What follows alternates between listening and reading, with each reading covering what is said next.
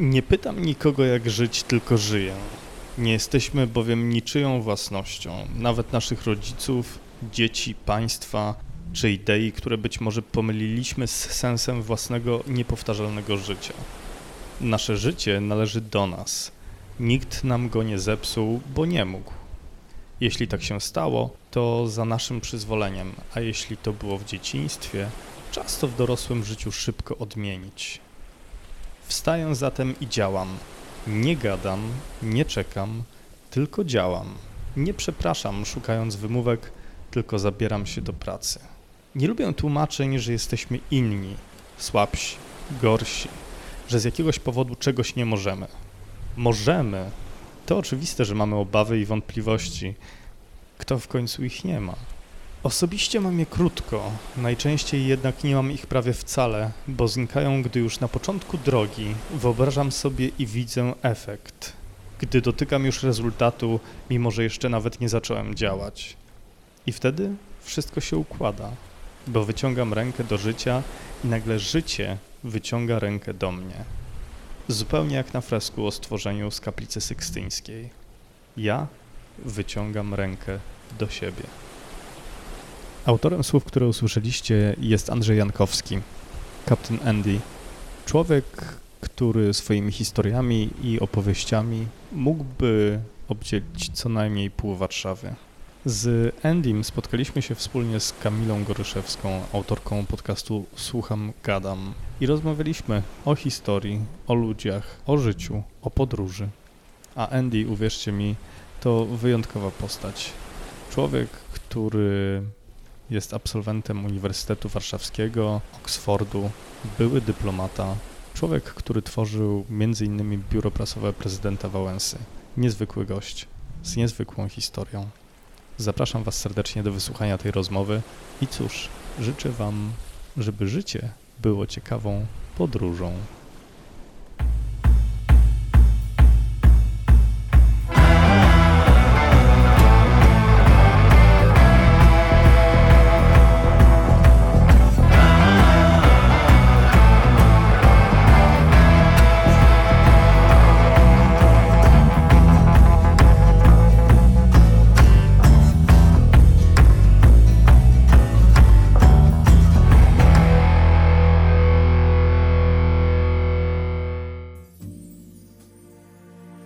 Andy, jak człowiek taki jak ty, człowiek morza, czuje się na lądzie? Y, no trochę dziwnie. Y, a trochę dziwnie, dlatego że ostatnie trzy miesiące spędziłem jednak na wodzie. Co prawda to jest taka łamana woda, bo jestem teraz na Sardynii, to jest mój 17 kraj i wyspa, na której jestem. Ta Sardynia jest y, cudownym miejscem, gdzie mieszkam i żegluję w okolicy od kwietnia tego roku, czyli pół roku. No ale większość czasu spędzam na wodzie. Jak śpię na jachcie, to on się jednak minimalnie rusza, tak? To jest takie kołysanie, jak mama by kołysała. A, a tu jest tak płasko, no i trochę, trochę zimniej jest w Polsce, chyba dwa razy zimniej jest w Polsce niż, niż teraz we Włoszech i woda we Włoszech teraz ma chyba 28 stopni Celsjusza, więc taka różnica. I dzisiaj w Kaliari było zimno, czyli 27 stopni, 26, a, a pewnie do 30 jeszcze trochę dojdzie. O, cisza I czego ci najbardziej brakuje? Nie, niczego mi nie brakuje, bo nie, bo ja mam taki mózg, w ogóle się strasznie cieszę, że mam wszystko w życiu. Ehm, to jest moja filozofia, usposobienie takie, że się cieszę tym, że rano wstaję i kawy się mogę napić. Złażę sobie tutaj rano w Warszawie, w samym centrum, gdzie teraz jesteśmy. Do, do Lukulusa? Do kawiarni. Do Lukulusa nie chodzę, bo ona jest na mnie za elegancka, ale się strasznie cieszę, że taka kawiarnia jest, bo ona jest taka warszawska, taka ładna. To prawda. A ja chodzę jak małpa do, do Nero, ale nie dlatego, że Nero, tylko że dlatego, że to Nero. I ja tu łażę, bo ja się wychowałem na Chmielnej. Więc jakby w ogóle ja łażę do siebie i oni myślą, że są u siebie, że są sieciówką, a zaczynali mnie między innymi od tego miejsca, więc to już jest trzecia kawiarnia, y, która jest tam w tym miejscu. Kiedyś chodziłem do, do kawy na rogu mm, Foxal i Nowego Światu, a to już za daleko. No to teraz chodzę sobie tutaj 10 metrów do, do, do Nero. Siadam i piszę, no i tam coś robię. Także taki jest mój dzień. Nie, ale na, na początku w ogóle zaczynam od leżaka. To jest dla mnie leżak, taki wystawiony przy sokach. I tak, i, i w ogóle sobie zaczynam dzień od leżaka. Także nie, nie, nie, nie brakuje mi nie, nie, brakuje mi chyba na, na lądzie niczego. Tak fajnie jest. No najwyżej się zamykam ze względu na temperaturę w domu bardziej niż tam. Andrzeju, a jak y, krążyłeś tutaj po podwórku y, i ganiałeś po trzepakach, Tak. to kim myślałeś, że zostaniesz? No myślałem, że najpierw kosmonautą, ale bardzo szybko mój kolega e, zniszczył mi karierę kosmonauty, bo powiedział, że jestem za wysoki. No i to zrujnowało moją rzeczywistość na wiele lat, ale e, na serio zawsze chciałem podróżować. No i skończyłem tylko na podróży dookoła świata po Ziemi, więc jakby e, mniej ambitne plany niż ten kosmonauta. E, No ale na serio to tak od piątego roku życia chciałem to robić i jakby to, ja w ogóle realizuję swoje marzenia. Nie, nie, gadam też o tym, ale, ale przede wszystkim realizuję swoje marzenia i, i tyle. No i teraz jestem w takiej fajnej podróży od czterech lat dookoła świata. Mam wuja, co prawda, który jest filozofem i jest po kulu, po filozofii. Taki profesor Wojtyła nawet go uczył etyki.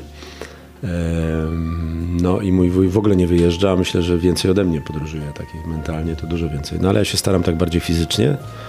Jadę do jakiegoś kraju, tam się osiedlam, poznaję tych ludzi, poznaję kulturę, jedzenie. E, Rodzin nie zakładam, bo właśnie mam taką zasadę, że tam jestem nie, nie, nie krócej i nie dłużej niż rok na, na, tym, na tym miejscu i uciekam. Znaczy nie wiem, czy nie zakładam, no ale wydaje mi się, że nie zakładam. Ciążę można byłoby donosić w 9 miesięcy. Tak, ale ten wątek utniemy, bo, bo ostatnio nawet stał się bardzo taki praktyczny. Nie, nie, wiem tylko, nie wiem tylko jednej rzeczy, komu przyszło do głowy, żeby ograniczyć życie, bo mam takie powiedzenie, że w każdym porcie jest, jest dziewczyna, ale to nie, nie, nie wiem, czemu nas ograniczacie do jednej. Ale ten, ale poza tym jest to fajne. Nie, na serio to jest tak. Ja sobie jadę tam gdzieś i jadę nie jak turysta, że ja będę tutaj teraz wymagał. Nawet słyszałem, że jakieś biura turystyczne wprowadziły śniadania polskie nawet na Dominikanie. Na Karybach. I muszę powiedzieć, że to jest wybitne osiągnięcie. Właściwie jeszcze ludziom mieszkania powinni wyświetlać te same, z których oni wyjeżdżają, żeby się nie czuli jak w domu. Ja jadę po to, żeby poznać kulturę i się w nią wtopić. Czyli ja nie mam żadnych założeń, nie zwracam im uwagi, jak mają żyć. E, Jestem pod polską banderą, bo to jest dla mnie bardzo ważne, to jest dla mnie symbol wolności. Ja nie jestem polskim nacjonalistą, jestem polskim patriotą, warszawskim patriotą, tak? Patriotą z Chmielnej, bo bardzo lubię to miejsce, bo sam je odmieniałem. E, A, e, a płynę, żeby się czegoś dowiedzieć, żeby się skonfrontować, żeby zobaczyć, jak ludzie żyją. Ludzie fantastycznie żyją. Najzabawniejsze jest to, że ludzie z jednej strony e, nauczyłem się jednej rzeczy, że prawie wszędzie ludzie narzekają. Jest niesamowite. Miałem spotkanie z Polonią Sardeńską przed tygodniem i byłem kompletnie w szoku, jak Włosi narzekali na, na, na swoje życie. Tragiczne. Potem jak jechałem taksówką właśnie w Warszawie i padało, było plus 9 stopni, to chciałem ich mieć przy sobie, tych wszystkich Włochów, żeby oni zobaczyli po trzech dniach, jakby całowali ziemię włoską. Chyba papież dlatego tak całował. I to jedzenie. Tam się je na przykład ryby i owoce morza i krewetki i wszystko, co jest wyciągnięte z wody dzisiaj. Dzisiaj, po prostu teraz, tak? Mercado San Benedetto, 8 tysięcy metrów kwadratowych, rybacy, rzeźnicy, wszystko to sprzedają i tego samego dnia to ląduje na stołach. Mm, A tu takiego Włocha mam znajomego, który przyjechał do pracy. No fakt jest faktem, że on tu znalazł od razu robotę, e, uczy włoskiego i za parę godzin dziennie tam ma jakiś czynsz, wszystko opłacone. Tylko miał już trzy razy antybiotyki w tym roku. Brała, nigdy w życiu nie brała antybiotyków, a w Polsce już brał trzy razy antybiotyki, więc jakby no coś za coś. Pewnie tyle. No i ta podróż, znaczy ta podróż się zaczęła 4 lata temu w, w Sopocie e, na Molo, bo łódka ma no, z tyłu napisane właśnie nawet Sopot.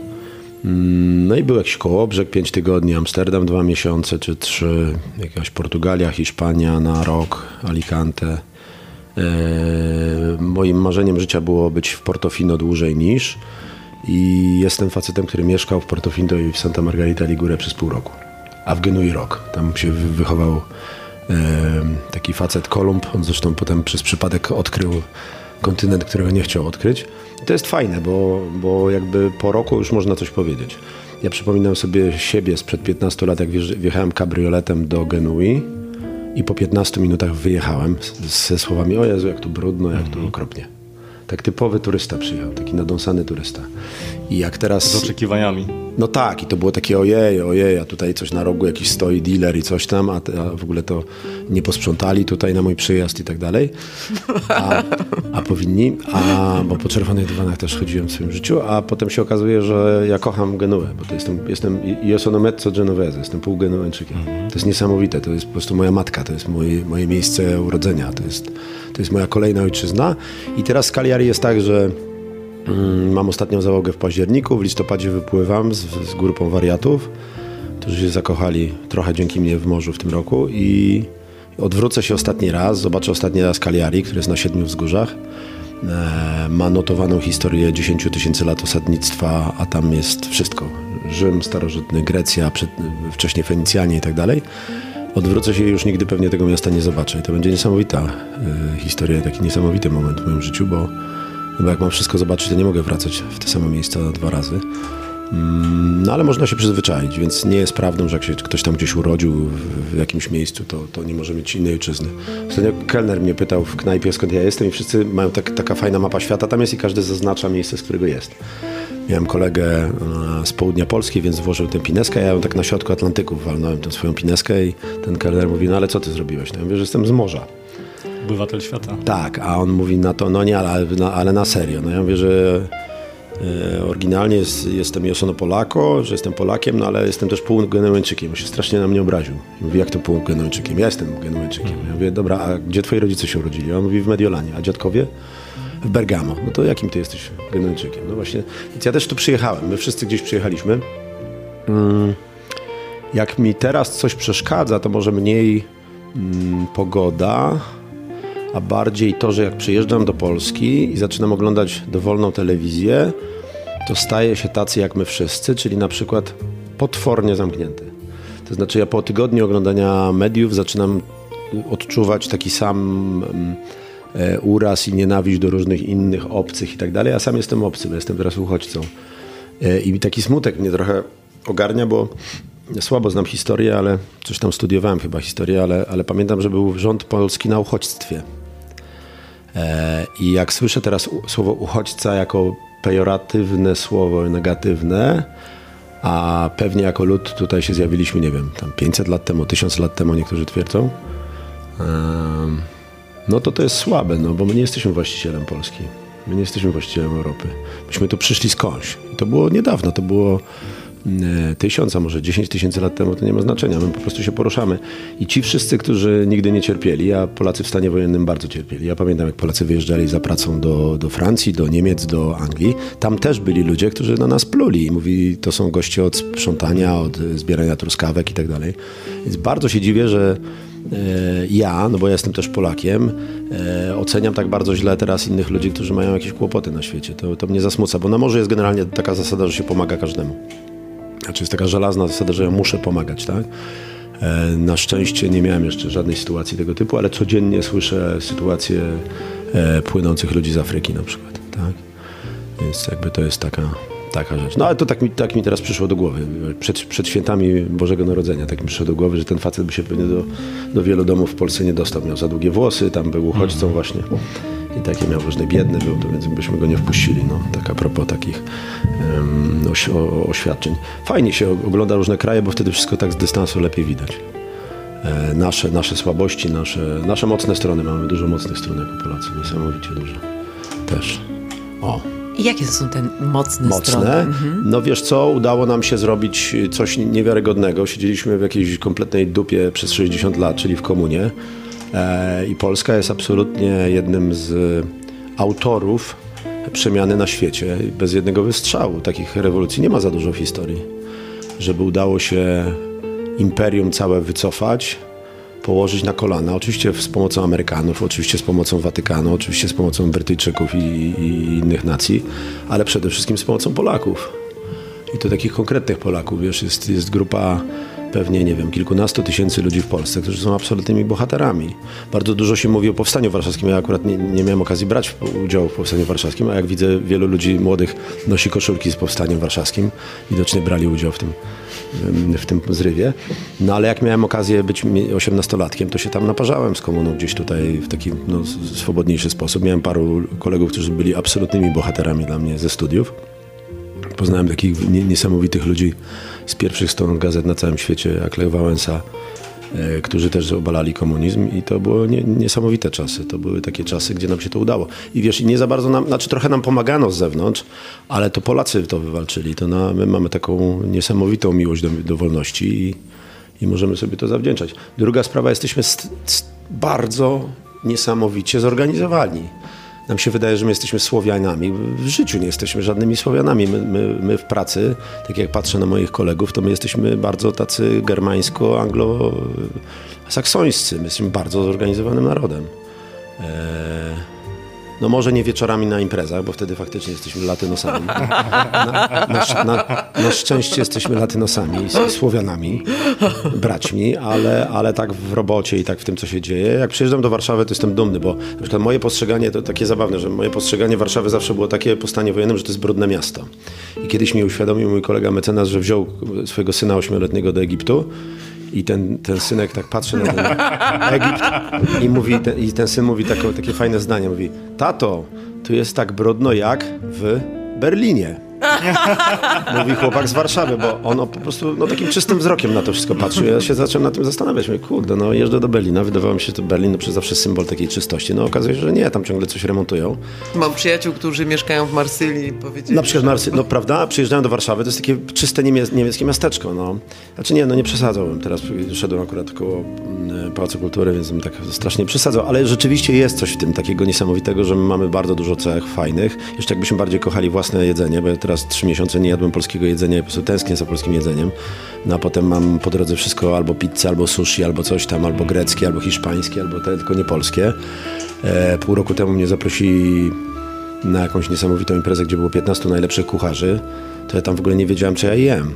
Coś, wszystko było w azocie, tam jakaś było, wiesz, jakaś kuchnia była nie, nie, molekularna i tak dalej. Myślałem, że nie na tej planecie wylądowałem.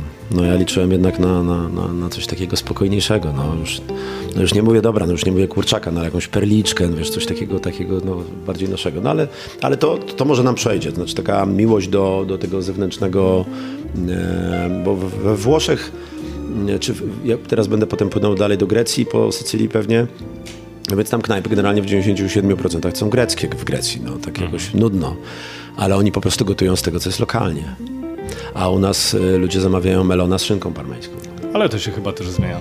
No może, ja trzymam, trzymam kciuki, żeby się zmieniło, no bo, bo będę szukał, bo jestem fanem y, polskiego jedzenia i w ogóle jestem fanem lokalnego jedzenia, może inaczej, nie polskiego, tylko lokalnego po prostu, z tego co, co jest. Budowania z lokalnych rzeczy y, i, i tego typu historii. Nie, no fajnie, dobrze się mieszka w kraju, który jest bezpieczny, bo Polska jest bezpiecznym krajem. E, I takim, w którym jak się wychodzi na ulicę po 22, to no, no, może być różnie, ale akurat Warszawa jest takim miejscem, które jest E, nawet dla ludzi, którzy przyjeżdżają z zewnątrz po paru latach, to myślę, że jest dosyć bezpiecznym miejscem.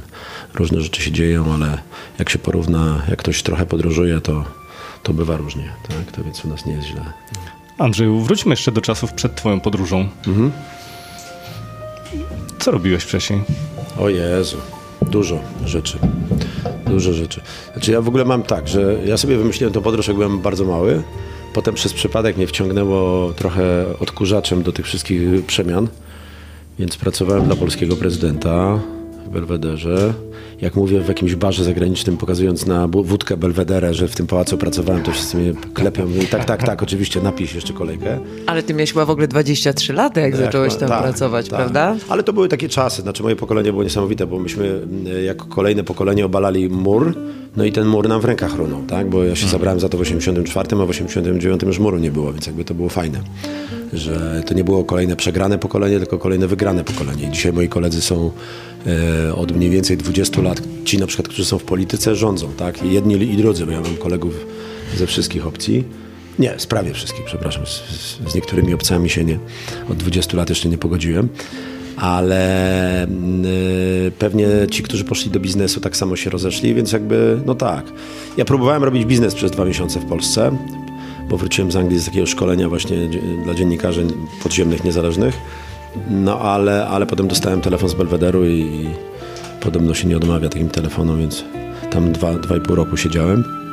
Zwiedziłem cały świat Tupolewem 154, ale ostatnio słyszałem, że on już nie lata. Potem, e, potem e, minister Skubiszewski i później Bartoszewski zaproponowali mi pracę u siebie, a Andrzej Olechowski również. Więc tam spędziłem 5 lat jako zawodowy dyplomata. Potem trochę się czymś zająłem, ale jednak nie, to serce, znaczy ja to robiłem i oczywiście to była fascynująca historia. Znaczy dzisiaj to jest nie do powtórzenia w ogóle, to, to, to, co, to, co moje pokolenie przeszło. Bo ja taki za mądry nie jestem na te wszystkie Wszystko rzeczy, robiliście po raz pierwszy chyba. Wszystko robiliśmy po raz pierwszy, tak. Nawet wymyślaliśmy wszystko, ale wszystko od początku. To zabawne, bo bo koła nie trzeba wymyślać, więc trochę tam próbowaliśmy z zachodu ściągać. Tak by dużo rzeczy się jakby robiło tak, że powiedzmy w moim zwariowanym życiu, żeby założyć biuro prasowe prezydenta, to pojechałem na 10 Downing Street do brytyjskiego e, premiera i podglądałem to stamtąd, tak? no, no, na przykład, no bo tak, te, takie, mieliśmy taką skalę porównawczą. E, ale no dzisiaj te rzeczy są niemożliwe, ale wtedy jak na przykład zakładałem firmę, i ta firma dwa miesiące była ze mną, no to była abstrakcja kompletna. Trzeba było się w ciągu miesiąca nauczyć wszystkiego. Marketingu, biznesu, jakichś tam no, zasad podstawowych. W latach 90. Ta, po, w, w samym początku lat 90. Tak, tak. Ja się załapałem na trzy miesiące bycie kapitalistą, będąc totalnym humanistą, komu, y, humanistą i idiotą, kompletnym biznesowym a po trzech miesiącach już dużo rozumiałem. A to Czym było się zajmowałeś?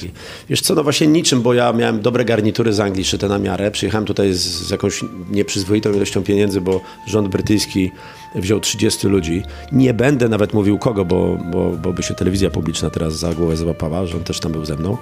E, i, e, no i wzięli takich tuzów 30 właśnie z podziemia e, i dawali nam jakieś straszne ilości pieniędzy jako stypendium parę tysięcy funtów miesięcznie w 90 roku, plus jeszcze zarabialiśmy pensje normalne. Ja pracowałem w BBC w Discotsman, takim mm zacnym piśmie, więc to pół, pół roku wszystko trwało. No i tu przyjechałem, wymyśliłem sobie, bo mi, rodzice zapomnieli powiedzieć, że pieniądze są do życia potrzebne, bo ja zawsze albo protestowałem, albo tam coś pisałem książki, albo jakieś tam do, do szuflady, albo coś innego robiłem, no ale głównie zajmowałem się tym, żeby obalić komuny, żeby w końcu ten cholerny system się stąd wyniósł. No i zapomniałem, że trzeba zacząć żyć. Potem się okazuje, że moja dziewczyna mnie zapytała, że może byśmy wynajęli jakieś mieszkanie, a nie miałem za bardzo za co, tak? Więc się za to zabrałem. No i ja po prostu zrobiłem piękne biuro. Ja lubię ładne rzeczy. Ja taki, niestety taki, taki przypadłość, że ładne rzeczy, więc zrobiłem na Lwowskiej Róg Koszykowej przepiękne biuro własnymi rękoma tam odgruzowywałem jakichś pijaków, wyrzucałem z piwnicy, robiłem, tam, wiesz, cała Warszawa jeszcze wyglądała mega niefajnie.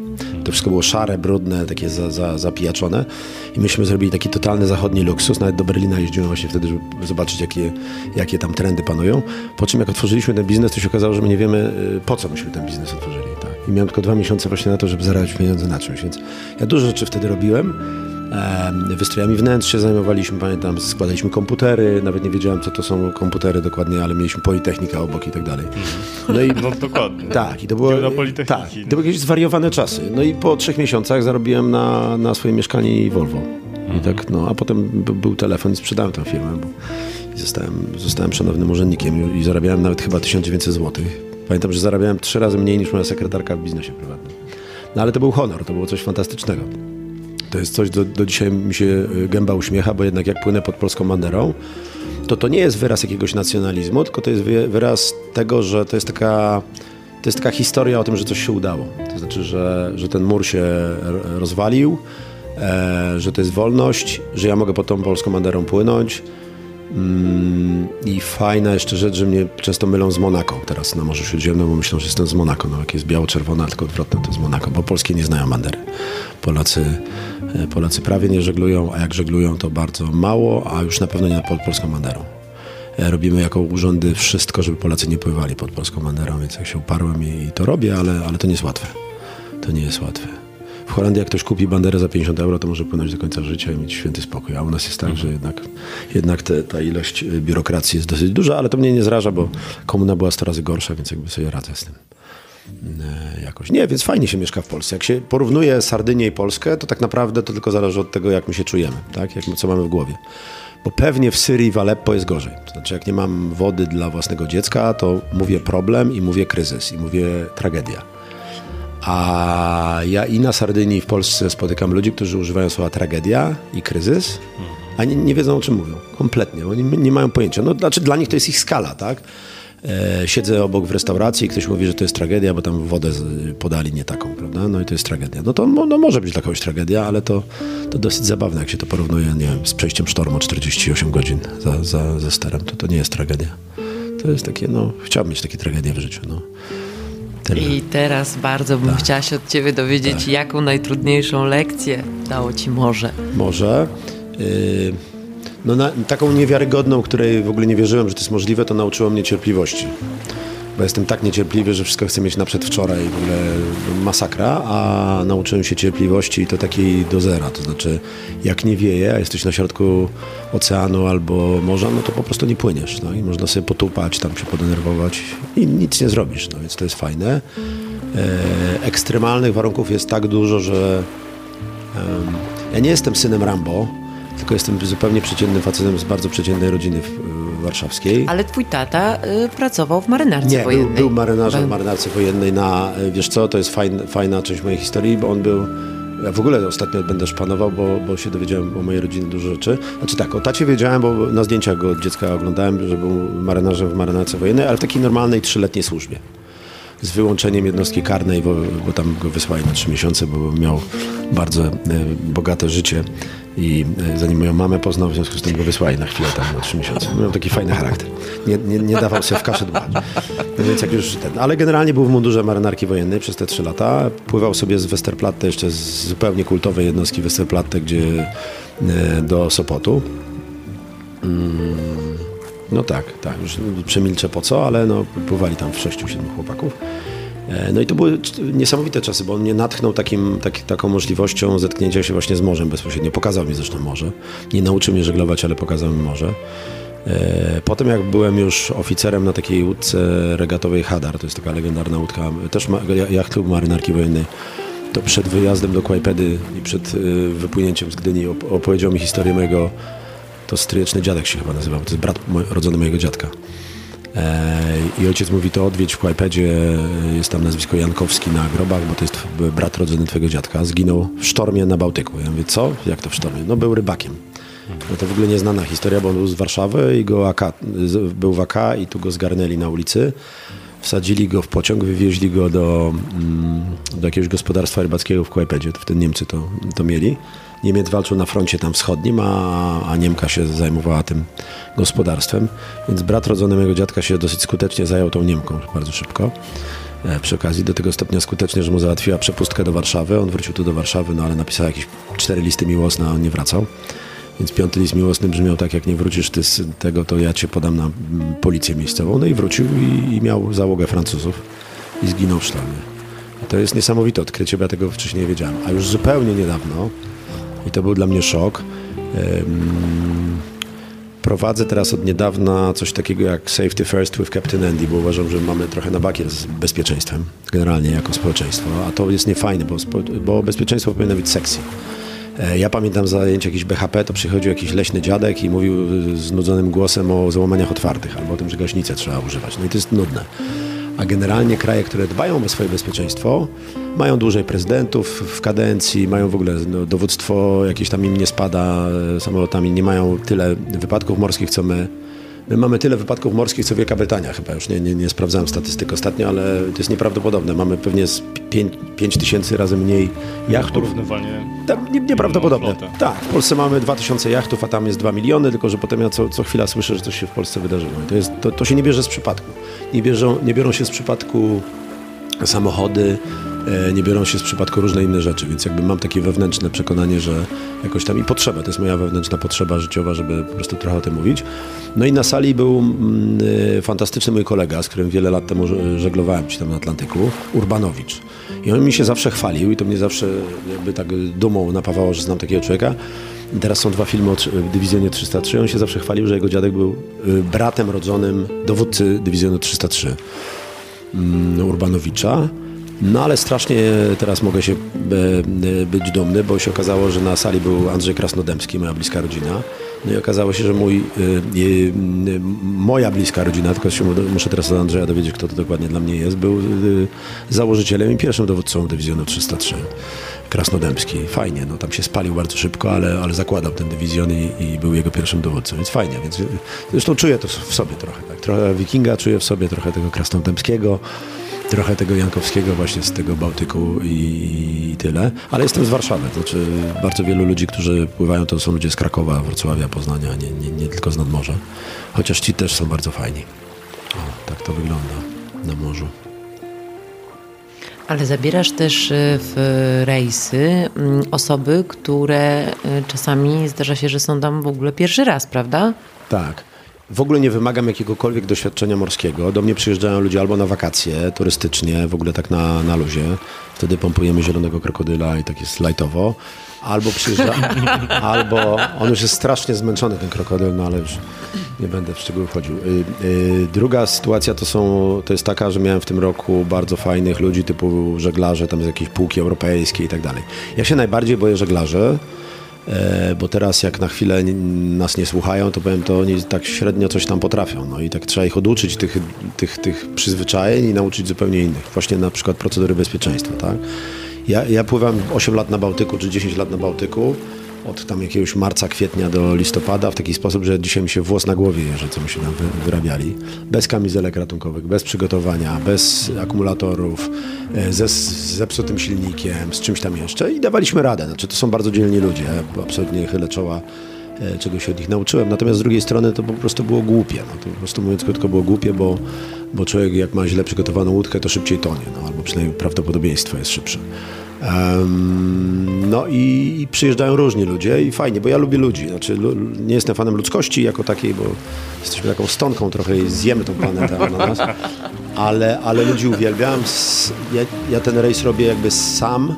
Ten rejs jest, y, to, to jest mój rejs dookoła świata, ale wszyscy, którzy do mnie wchodzą, są tam y, nominowani od razu, do wszystkich mówię, y, jak do facetów mówię per pa, panie admirale, żeby mnie przykrości żadnej nie zrobić, bo to na lądzie jest bardzo ważne i potem zostają naprawdę pierwszym, drugim, trzecim oficerem.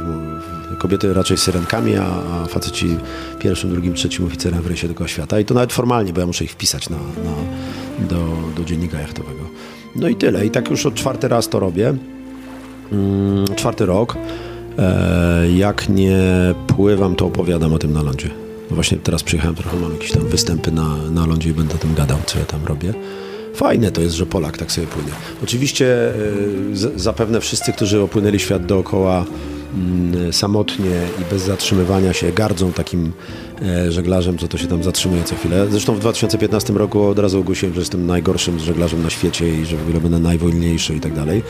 A zupełnie serio, po prostu to rekordy nie mają sensu. Jak ktoś nie zna morza, to się spieszy. Na lądzie się spieszymy, na morzu się nie, nie należy spieszyć. Morze jest bardzo refleksyjne, a poza tym morze samo ustala reguły i tam nie można się spieszyć. Jakbym opłynął świat nie zatrzymując się, no to będę między nami nikomu nie wypominając, ci ludzie też się zatrzymują. To nie jest tak, że bardzo niewielu się nie zatrzymywało. Oni się zatrzymują czasami na jeden dzień, czasami na jeden tydzień, czasami awaria, czasami co, coś.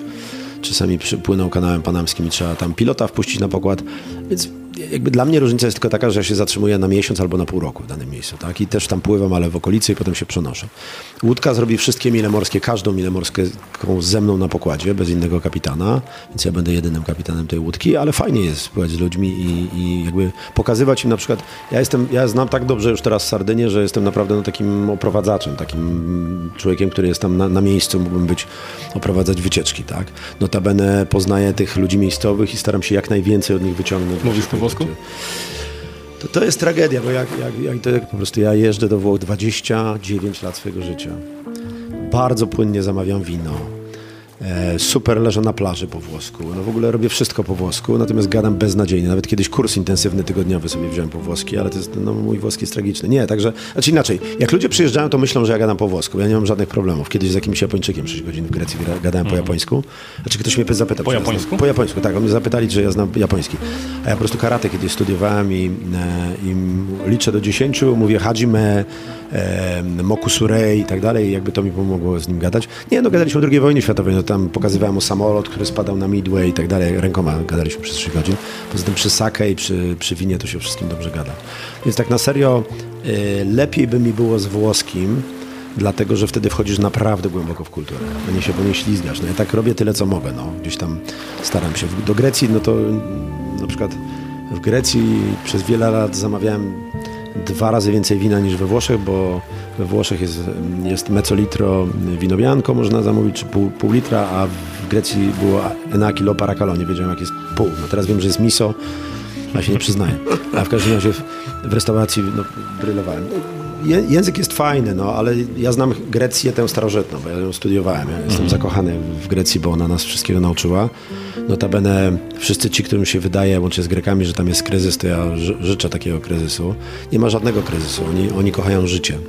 Oni są nadal najmądrzejszymi ludźmi w Europie. Oni nadal mają czas na życie. My nie. My mamy milion spotkań, my biegamy za pracą, my spłacamy kredyty, my odnosimy sukcesy i tak dalej. Grecy nie odnoszą sukcesów, ale Grecy mają czas na, na 5 godzin siedzenia z przyjaciółmi, rodziną i rozmawiania o życiu. Na życie. Tak, i to jest super. Oni mają czas na życie, a my, my tak nie za bardzo. Więc płacimy mm, taką walutą jak czas i życie za coś, co w ogóle. Te, ale szukamy tego dobrego życia, szukamy tego szczęścia, a, a myślę, że Grecy, Grecy tego nie, nie robią. Ostatnio ba, robili badania DNA i okazało się, że ci Grecy to są jednak nie jakaś napływowa ludność, tylko to są ci Achajowie, to są ci ludzie sprzed tys- tysięcy lat, że to jest to samo oryginalne plemię. I to coś znaczy, znaczy, że te wszystkie rzeczy, które wymyślili sobie jako, jako grecką kulturę, no ma to znaczenie. Może nie tak przerysowane jak w takiej komedii o, o wielkim weselu, gdzie wszystko, wszystkie słowa pochodzą z greckiego, ale, bo może nie wszystkie, ale, ale trochę takie jest. No ja bym wszystkim życzył, żeby, i może też jest takie, jak, pyta, jak, jak y, y, pytałaś o to, czego może uczy, to może uczy uważności.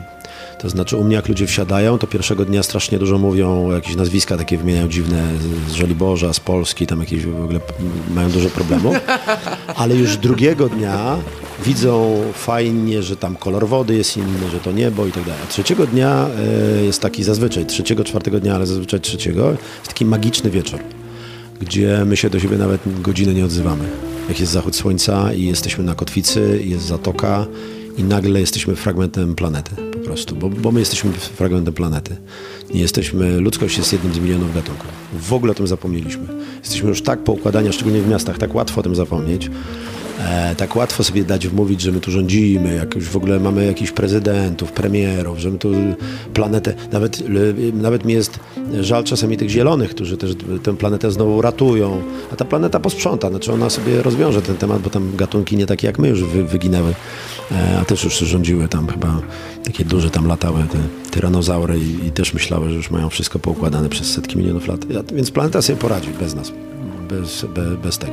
Natomiast może bardzo uczy takiego mm, rozróżniania na przykład, co jest ważne, co jest nieważne, ale to, to, to jest dla mnie, tak? To jest moja lista, playlista tego, co jest ważne, nieważne, ale na pewno jak jestem tutaj tydzień, czy dwa, czy trzy i pewnego dnia łapię się na tym, że o, to espresso jest źle zaparzone, to już jest czas wracać na morze, to znaczy już gwiazdorze, już, już jest taki czas, gdzie widzę, że to jest w ogóle zajmuję się bzdurami po prostu, naprawdę. Już zaczynają mnie bzdury e, może nie denerwować, ale takie już zaczynam zwracać na nie uwagi, a a ważne, żebyśmy zdrowi byli. O.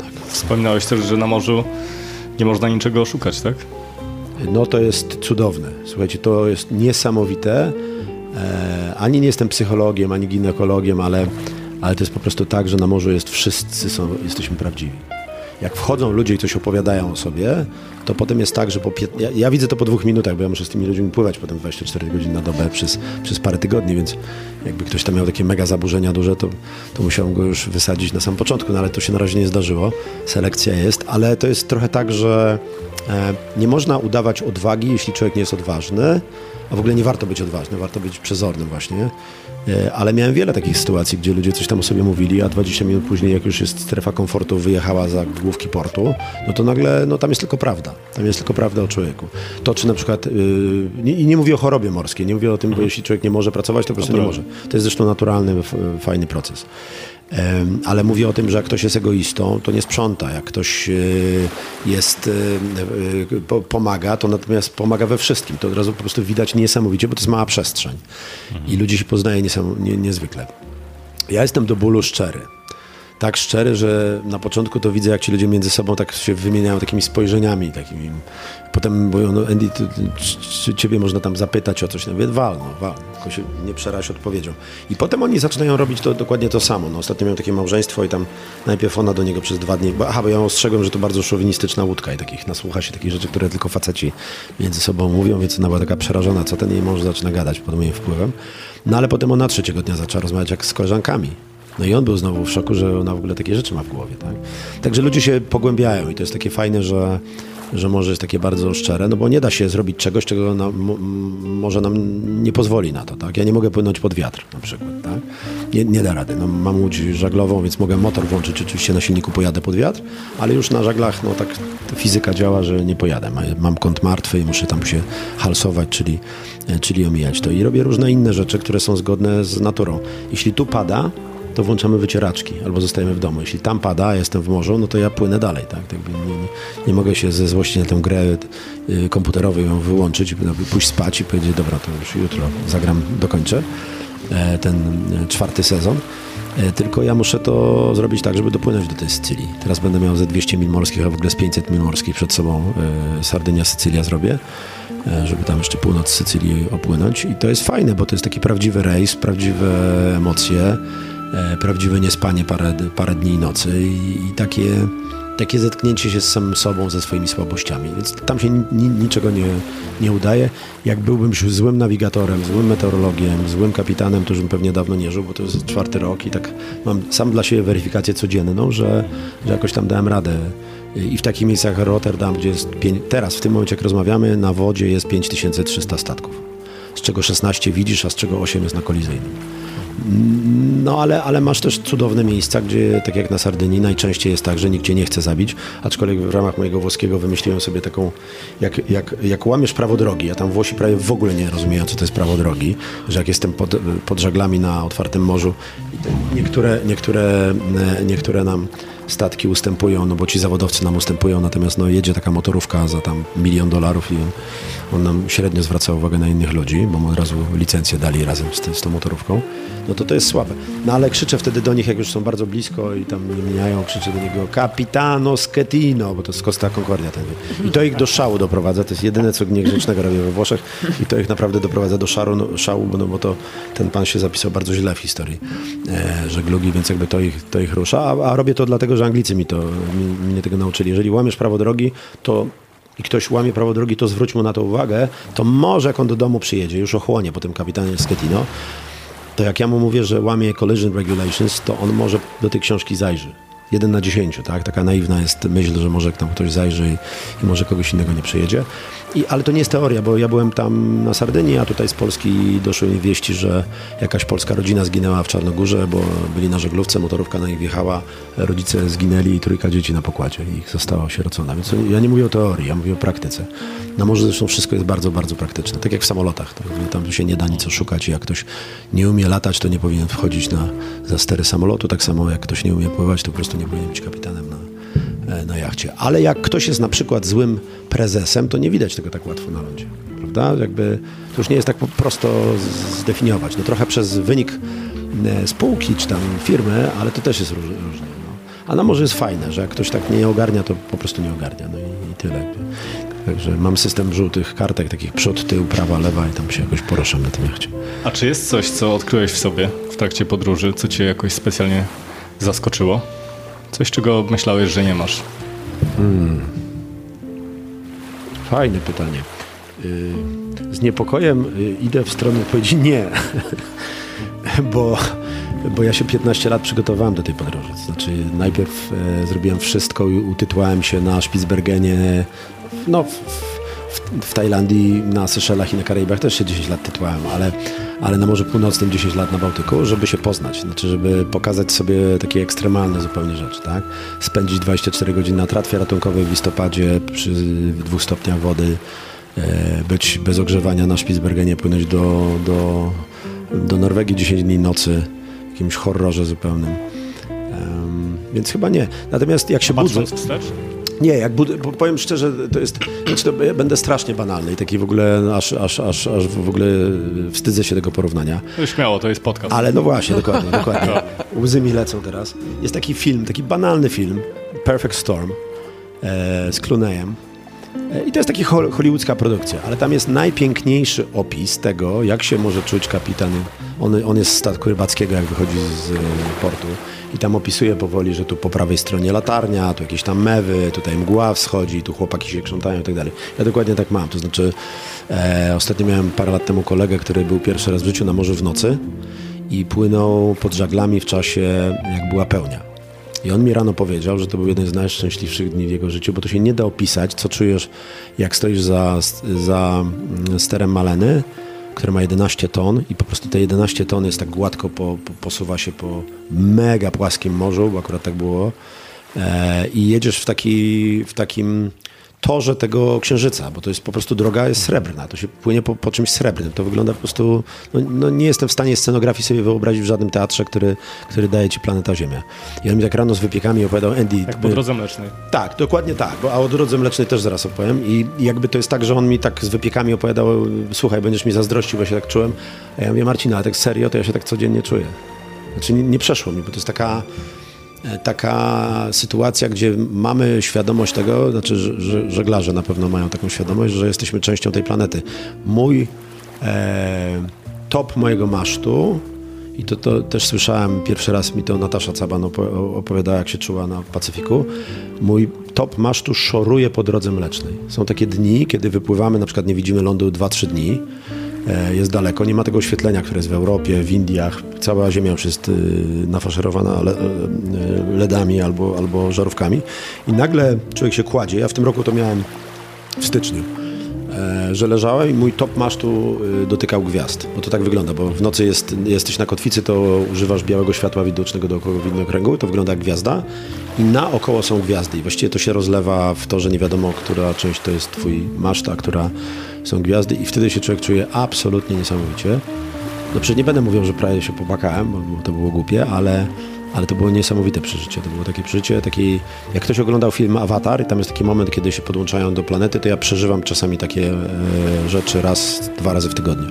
Znaczy, gdzie się podłączam do planety, w ogóle już nie jestem, znaczy y, człowiekiem to już od dawna nie jestem, znaczy szympansem jestem 17-letnim przy moim stylu życia, ale, ale odłączam się od tego myślenia o sobie w kategorii e, Polak, y, Ja, moje ego i facet, tak ja i tak dalej. Tak, tylko jesteś fragmentem. Gadam z łódką, to jest normalne, ale to jest fajna łódka, to z nią warto gadać. Zresztą Anglicy tak mają, bo to fajne, że Polacy mówią jacht, chociaż mówią też łódka, a Anglicy mówią o jachcie ona. Jakby my, mm, ja jestem też brytyjskim kapitanem jachtowym i my mówimy o niej ona i zwracamy się do niej jak ona. Pe- Pewnie ze względu na ilość kłopotów, które spowoduje i, i rzeczy, które robi. Trochę tak jak z włoskimi samochodami. tak, tak. Tylko tam się że bardziej psują, a ta bardziej skręca w, stronę, którą chce. No i tyle. No. Także nie, nie wiem, czy czegoś się o sobie. Ja, ja nie chcę się za bardzo o sobie dowiadywać, bo na przykład napisałem książkę, która, e, którą skończyłem dzisiaj redagować i która jest teoretycznie o mnie, bo to jest jakby mm, zbiór opowieści. No ale prawda o tej książce polega na tym, że ja na swoje urodziny chciałem napisać zbiór opowieści, i wydać ją w jednym egzemplarzu i położyć ją na malenie po prostu do czytania dla moich, dla moich załóg, które nie wiedzą tam, co ja robiłem, kim jestem i tak dalej. Mm, Poznałem na swojej drodze takiego bardzo ciekawego człowieka, Jacka Wa- Walkiewicza, który jak trochę wiedział już o mnie, a trochę mnie posłuchał i mówi, Jezu, ty napisz książkę. Ja mówię, że no napisałem. A gdzie ją wydajesz? Ja mówię, no nie wydaję, w jednym egzemplarzu ją postawię. No powiedział, że zwariowałem, że muszę ją wydać, e, bo to życie mam ciekawe. Ale mówię o tym dlatego, że to nie jest książka o mnie. Bo, bo ja po prostu właśnie sam jestem trochę obserwatorem swojego życia. Ja jak rano wstaję, to nie wiem, jak, jak się wieczór zakończy. Najczęściej tak żyję od bardzo wielu lat. E, I trochę swój, swoje życie oglądam jak, jak film. Trochę właśnie jak książkę. Tak prze, przekatkowuję, mówię, ciekawe, co będzie w następnym e, rozdziale. I no, mam jeszcze jeden szalony pomysł, ale, ale ten mnie już spełnia. Znaczy, jestem Captain Andy. Ja jestem po prostu od tego roku jestem. Matka do mnie od 15 lat mówi Andy, bo, bo ty mówisz do mnie Andrzej i to jest fajne, bo ja lubię to imię takie greckie, że to męski znaczy, tylko że mm, problem jest taki, że jak w Anglii y, próbowałem ich namówić na RZ, to się nie da. W Niemczech to samo. No więc tutaj byłem Andrew, tu byłem Andrea z tego i w końcu już wszyscy się pogodziliśmy, że Andy będzie naj, najspokojniejszy, no a kapten jestem. Więc to jest takie spełnienie. Ja, ja myślę, że ja się nie zmieniłem bardzo. Jest taki facet, który mnie 28 lat temu zabrał na, na morze i powiedział, że jak zszedłem z tego jachtu, to pierwszy, byłem pierwszym człowiekiem, który wszedł i zszedł taki sam na tym jachcie. Czyli ja jestem chyba stamtąd, znaczy, że to jest mój dom. Gratulacje. Tak, że to jest mój dom, że jakby nie ma, nie ma, wiesz, nie ma tak, że to mnie odmienia, tylko raczej ja jestem, ta, tam pasuję bardziej, bo jakby, e, no dam wam przykład. Wiesz, ja nawet nie myślałem Tak. o jakiejś odmianie, Aha. tylko o czymś coś, yy, co odkryłeś, Tak, o czym myślałeś, że nie masz tego. Tak. Jak byłeś dzieckiem, jak byłeś nastolatkiem. A nie, no to, to ja mam. Nie, u mnie jest fascynująca jedna rzecz, że i dla- dlatego mówię ludziom, że chciałbym być dla nich inspiracją. Naprawdę chciałbym być inspiracją pod jednym względem. Jak ja byłem małym gówniarzem i mam takie zdjęcia, jak siedzę, mam 5 lat na ławce, notabene moi koledzy pewnie do dzisiaj na tej ławce tam z piłem siedzą i mówią, że nie, czegoś tam nie można, to jak przeczytałem jako nastolatek e, Josepha Conrada, e, Lorda Jima, to mu strasznie, ale okropnie mu e, dwóch rzeczy zazdrościłem. Że tak fajnie pisze, jeśli to on pisał, bo to różne teorie na ten temat są, a po drugie, że był oficerem na statku. I mówię, kurczę, no nie dość, że on tak dobrze pisze, to jeszcze był oficerem na statku, a oficer na statku jeszcze tam mieli jakiś tam kryzys, w związku z tym miał dużo doświadczeń. A ja nie mam ani doświadczeń, ani nie będę nigdy tam na oficerem na statku, bo to jest takie trudne. I teraz jak jestem kapitanem na, na jachcie i to w rejsie tego świata, tak, to jest kosmos. To po prostu, to jak ja się rano budzę, to czasami sam się szczypię, że, że to jest prawda. Tym bardziej, że jak wam się wydaje, że żeglarze jeszcze istnieją, to ja wam mówię, że żeglarze nie istnieją. Jest bardzo niewielu żeglarzy, tak jak Mo- Mo- Mohikanie, wyginęliśmy.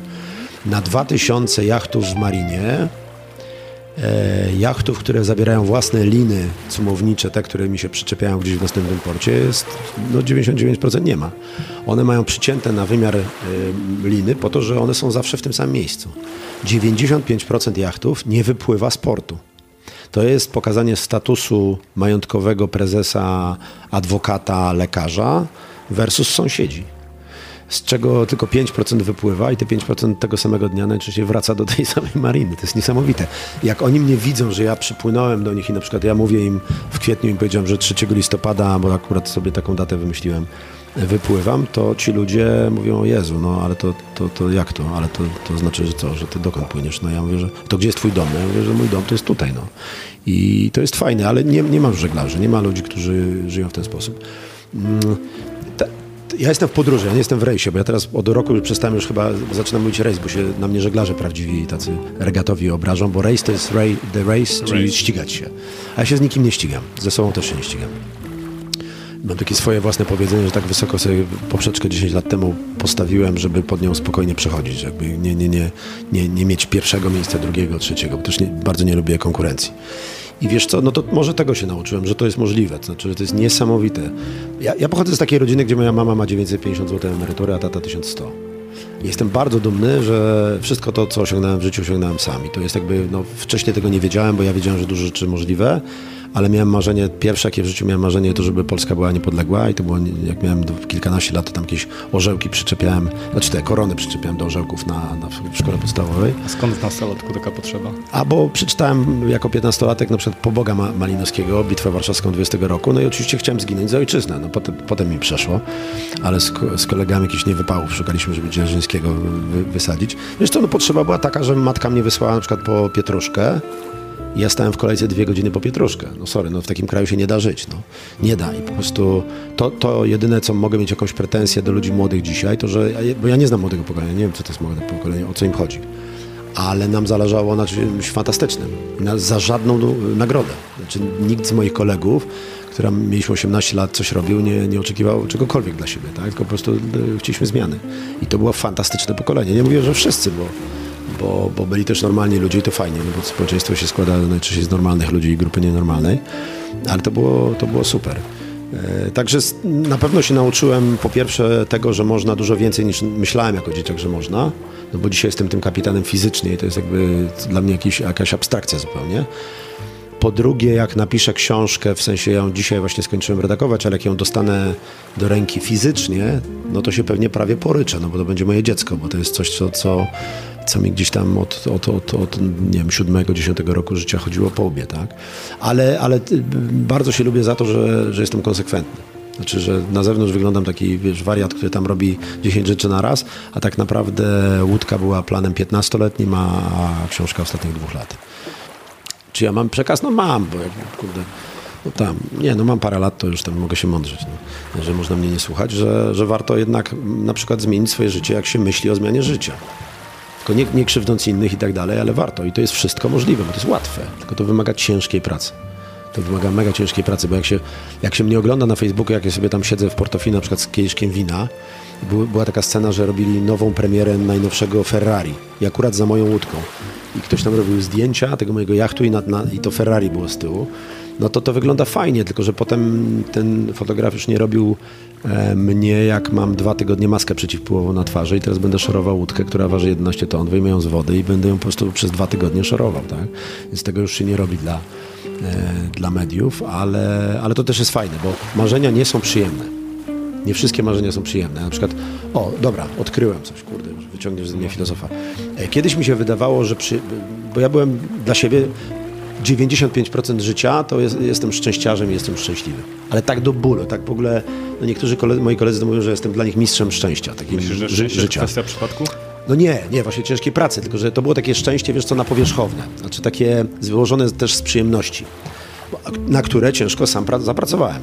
Albo, albo mi się przydarzały też nie przypadkiem. Ale teraz mam tak, że em, buduję sobie takie szczęście dużo głębsze, takie twarde szczęście. Gorzej jak mi się łódka utopi, to albo ja, ja się utopię jej, to, to będzie tragedia, ale, ale jeśli nie, to takie głębsze. A nie zawsze jestem na powierzchni szczęśliwy. No bo na przykład płacę właśnie cenę taką, że prowadzę taki styl życia, nie inny, że musiałem być mechanikiem. Ja w ciągu czterech lat z- zostałem mechanikiem, elektrykiem, hydraulikiem, cieślą, y, szkutnikiem. Masakra, To masakra. się nie uwłacza przecież. No nie, nie, ja dumny z tego No jestem. Na, na, wolałbym, był taki premier, który powiedział, że chyba lepiej być tym, e, nie ślusarzem, tylko tam jakimś spawaczem niż mieć studia. Ja się z tym absolutnie zgadzam, ponieważ ludzie po prostu już... Ja mam cztery fakultety i na przykład to, czego żałuję, że do zawo- zawodówki nie poszedłem, takiej mechanicznej, wiesz, że nie miałem po prostu fachu w ręku, no bo mm, wszyscy robimy jakieś rzeczy, nie, nie wiadomo do końca jakie my te rzeczy robimy naszej cywilizacji, a teraz mi sprawia przyjemność, że ja potrafię kawałek silnika y, wyremontować,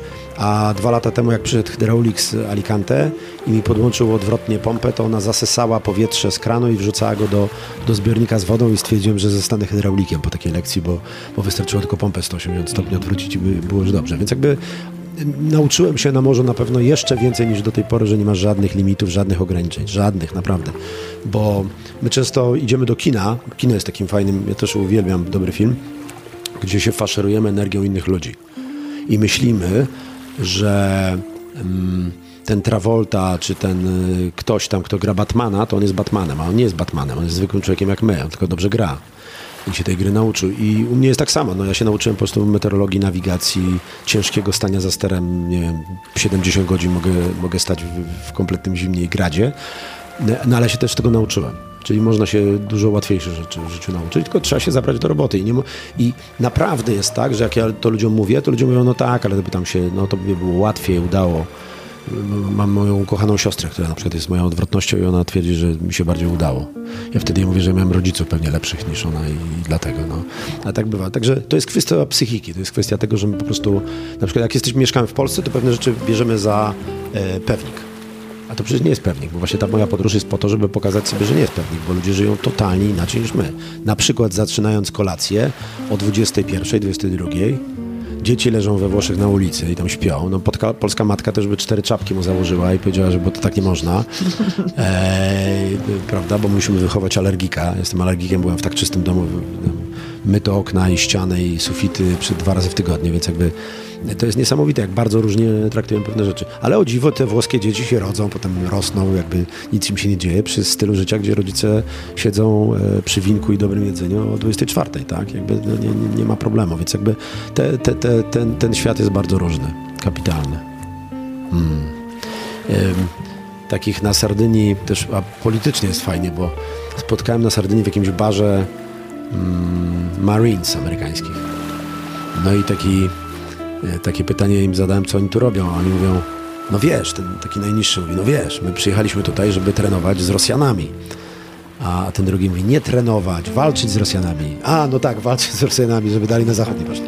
Więc jakby czuję się spokojniejszą naszą bezpieczeństwo e, w, w tym, a na poważnie zupełnie przelatywały nade mną migi rosyjskie e, bardzo daleko od granic Polski testując, jak rozumiem, system natowskiego reagowania. W związku z tym e, teraz trochę mniej o tym myślę, ale na początku bardzo dużo myślałem o bezpieczeństwie mojego, mojego miasta. Bo jednak ktoś, kto jest, pochodzi z Warszawy, ma taki kompleks niestety wychowania w miejscu, które jest tymczasowo e, lub dosyć często jakby pozbawiane substancji materialnej i zawsze gdzieś mi to towarzyszy. To znaczy to, że to jest pewne rzeczy są po prostu ułomne, przejściowe i tak dalej. Tak strasznie się cieszę tym, co się dzieje, co się działo przez ostatnie 25 lat, bo właśnie to był rozwój. To jest fajne To jest fajne. A myślisz, że wojna może przyjść? Znaczy wiesz, wojna może być, przyjść zawsze, nawet taki był ktoś, jakiś tam czarny humor miał być, że zawsze jest przed wojną. E, No a dlaczego miałoby jej nie być? No jeżeli, jeżeli mamy za sobą kilka tysięcy lat rozwoju i nie było, nie było takiego okresu, że nie było wojny, no to, to ona, ona przyjść musi.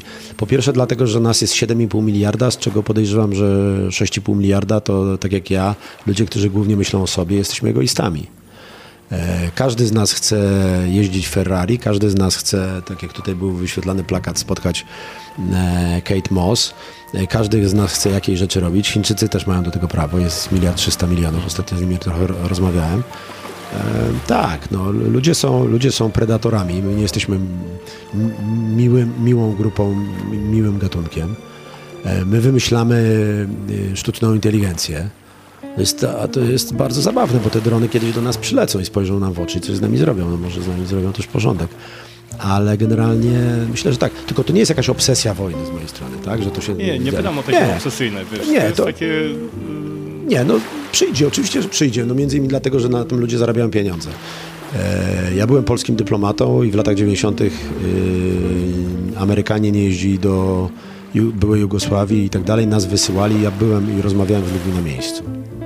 No i dowiedziałem się bardzo ciekawych rzeczy, na przykład takich, że ta wojna nie była religijną wojną, tylko była wojną do tego stopnia pokręconą, że Chorwaci Serbom wynajmowali za pieniądze czołgi, którymi potem ich atakowali.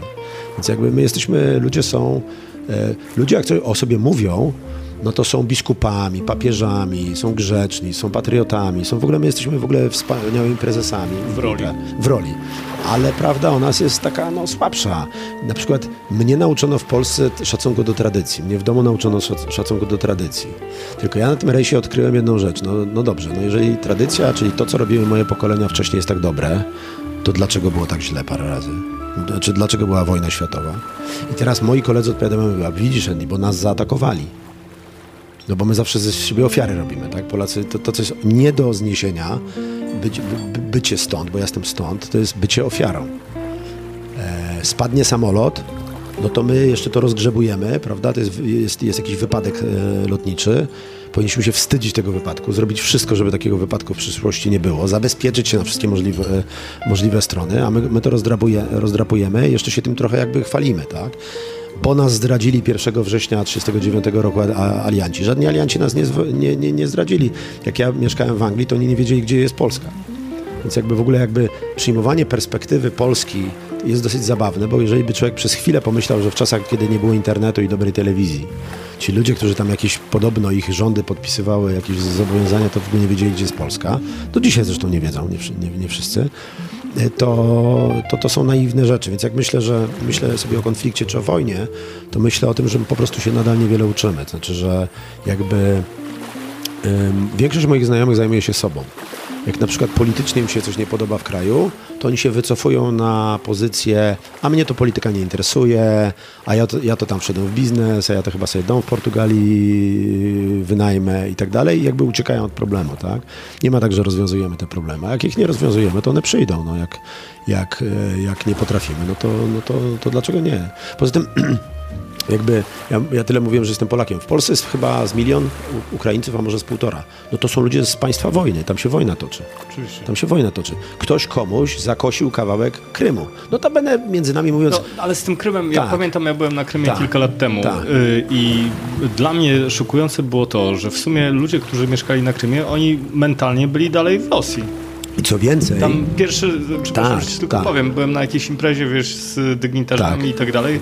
Pierwszy, y, pierwszy toast, jaki był publicznie wygłoszony, to było za matkę Rosję. za matkę Rosję, bo, bo jakby po, po pierwsze historycznie jest tak, że już długo by gadać a propos y, y, etnicznych grup, które tam sobie mieszkają. E, To, że Ukraina dostała y, y, y, cały, cały ten półwysep, to jest właśnie też jakaś tam historyczna zaszłość, ale najlepsze są perspektywy tej podróży dookoła świata, bo ona mi daje jeszcze inną perspektywę, taką nieoczekiwaną, zabawną.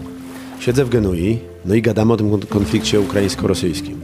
A Genuińczycy tak się uśmiechają, mówią, wiesz, no ale nasi dziadkowie to byli właścicielami y, Krymu przez 350 lat.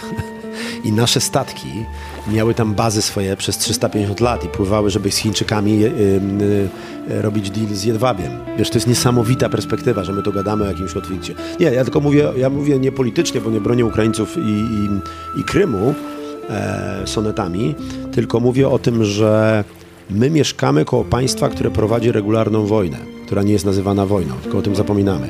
Chodzi, nam, chodzi mi po prostu o to, że ja się spotykam z ludźmi na mojej ulicy, którzy pochodzą z kraju, który sąsiaduje ze mną. Co więcej, to nie 1 września 1939 roku, ale teraz ich oszukano, bo jak oddali broń jądrową, to im zagwarantowano co? Granice nie, nienaruszalne. W tym my. I my oczywiście mówimy, no to nie my, to Brytyjczycy, ktoś tam, ale to tak naprawdę my, to Zachód. I jakby wtedy umywamy ręce, mówimy, że to no, no, no my nie, no prawda?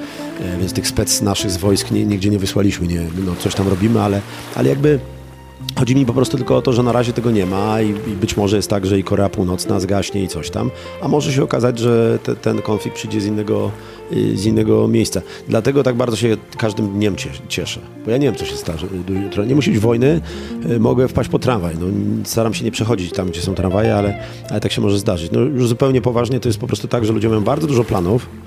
Mm, No i albo się z tych planów Pan Bóg śmieje, albo właśnie sztorm nadchodzi i jakby mamy dużo do zrobienia, a potem się okazuje, że, że coś tam. E, Jest taki element na przykład naszej kompletnego niedbania o zdrowie, ale kompletnego. Wiecie na czym to polega, że mm, tylko polskie załogi jak przyjeżdżają do mnie mówią o, o zdrowym żywieniu.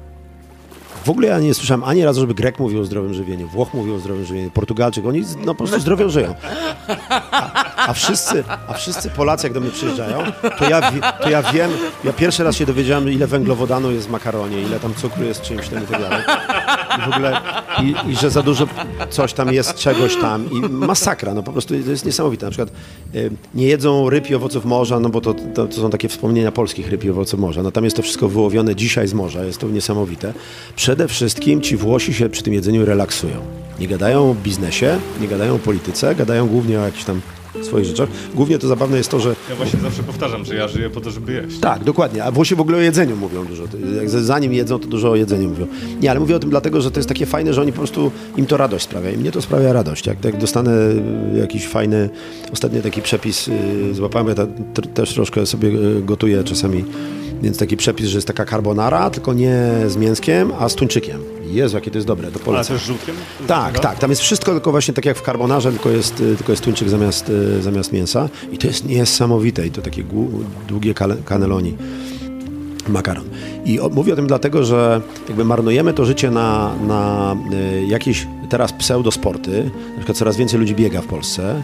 Jak sobie y, wcześniej myślałem, że to jest mgła, teraz wiem, że to jest naprawdę bardzo zanieczyszczone powietrze. I widzę tych ludzi, którzy biegają i w te płuca wciągają coraz więcej tego pyłu. To jest właśnie dla mnie fascynujące. Wiecie co? Że ludzie nie rozumieją jednej rzeczy, że jakby w niektórych krajach rząd by upadł, jakby było takie zanieczyszczenie powietrza w ciągu pół roku. A my w ogóle zajmujemy się e, bardzo ważnymi rzeczami, strasznie ważnymi, już nie będę wymieniał ich, a nie zajmujemy się tak podstawową rzeczą, że i minister, i robotnik, i ktoś, kto prowadzi samochód, po prostu ginie codziennie, jego płuca, jego wszystko się rozwala przez e, niesamowicie zanieczyszczone powietrze. Jak ja wracam z takiego morza, gdzie mam po prostu 100% czystego powietrza, już nawet na ląd włoski, to mi trochę przeszkadza to, to miasto. Jak przyjeżdżam tutaj, to jest masakra. To znaczy, to, to jest w ogóle nie do opisania, że to nie jest główny temat rozmów ludzi. A to jest naprawdę pomijane kompletnie, jakby taka, taka rzecz. I my się zajmujemy tym, czy się, na przykład moi wszyscy znajomi, ja też, używam tak zwanego brązowego cukru, prawda? bo to jest zdrowe, to jest taka miejska, miejskie wyzwanie, tak, że nie białe, bo biała to śmierć, to teraz brązowego, no, który zresztą jest farbowany, Farbowany, prawdopodobnie, nie, nie jest żadnym cukrem trzcinowym. Ale mówię o tym właśnie dlatego, że my mamy takie w głowach takie legendy, że jak już jesteśmy w takim totalnym matriksie, to sobie wymyślamy tych parę legend i jednym z legend jest na przykład zdrowa żywność. Czujemy się lepiej. Tak, i, i jemy, ty, no co ty, to ja jem zdrową żywność, tylko mówi ktoś. I na przykład sobie wlewa mleko przy mnie na jachcie, kupił sobie specjalne mleko sojowe. Ja mówię, chłopie, czy ty czytałeś skład tego czegoś? Czy tam jest sama chemia, to jest wszystko w ogóle, do, do, do, to już sobie wodą to zalej, a już zwykłe mleko jest na pewno zdrowsze niż to mleko, które tam wlewasz, bo to jest chemia, no i tyle. Dlatego dzisiaj przynieśliśmy pączki z białej mąki smażone na... Tak, tak, to włóż, z tak. Smalcu. Z e, lukrem z, Z niedźwiedzia, tak. Nie, no genialnie, tak, tak, tak. I pijemy ka- niezdrową kawę, która zresztą się, kurczę, ostatnio okazało, że jest zdrowa. No właśnie, bo to tak z tym jest, tak, że jakby, nie, po pierwsze, po, pierwsze warto się chyba siebie słuchać. Znaczy ja się siebie słucham.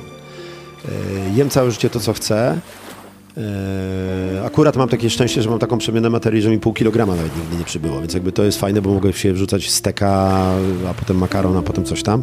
Nic mi się nie dzieje, ale, ale wiecie co, zrobiłem też to dlatego, żeby się ruszać. Dwa tygodnie No. y, czyścił łódź, wiesz, własnymi rękoma, to też bym chyba nie przyszedł. No właśnie, no właśnie, tak.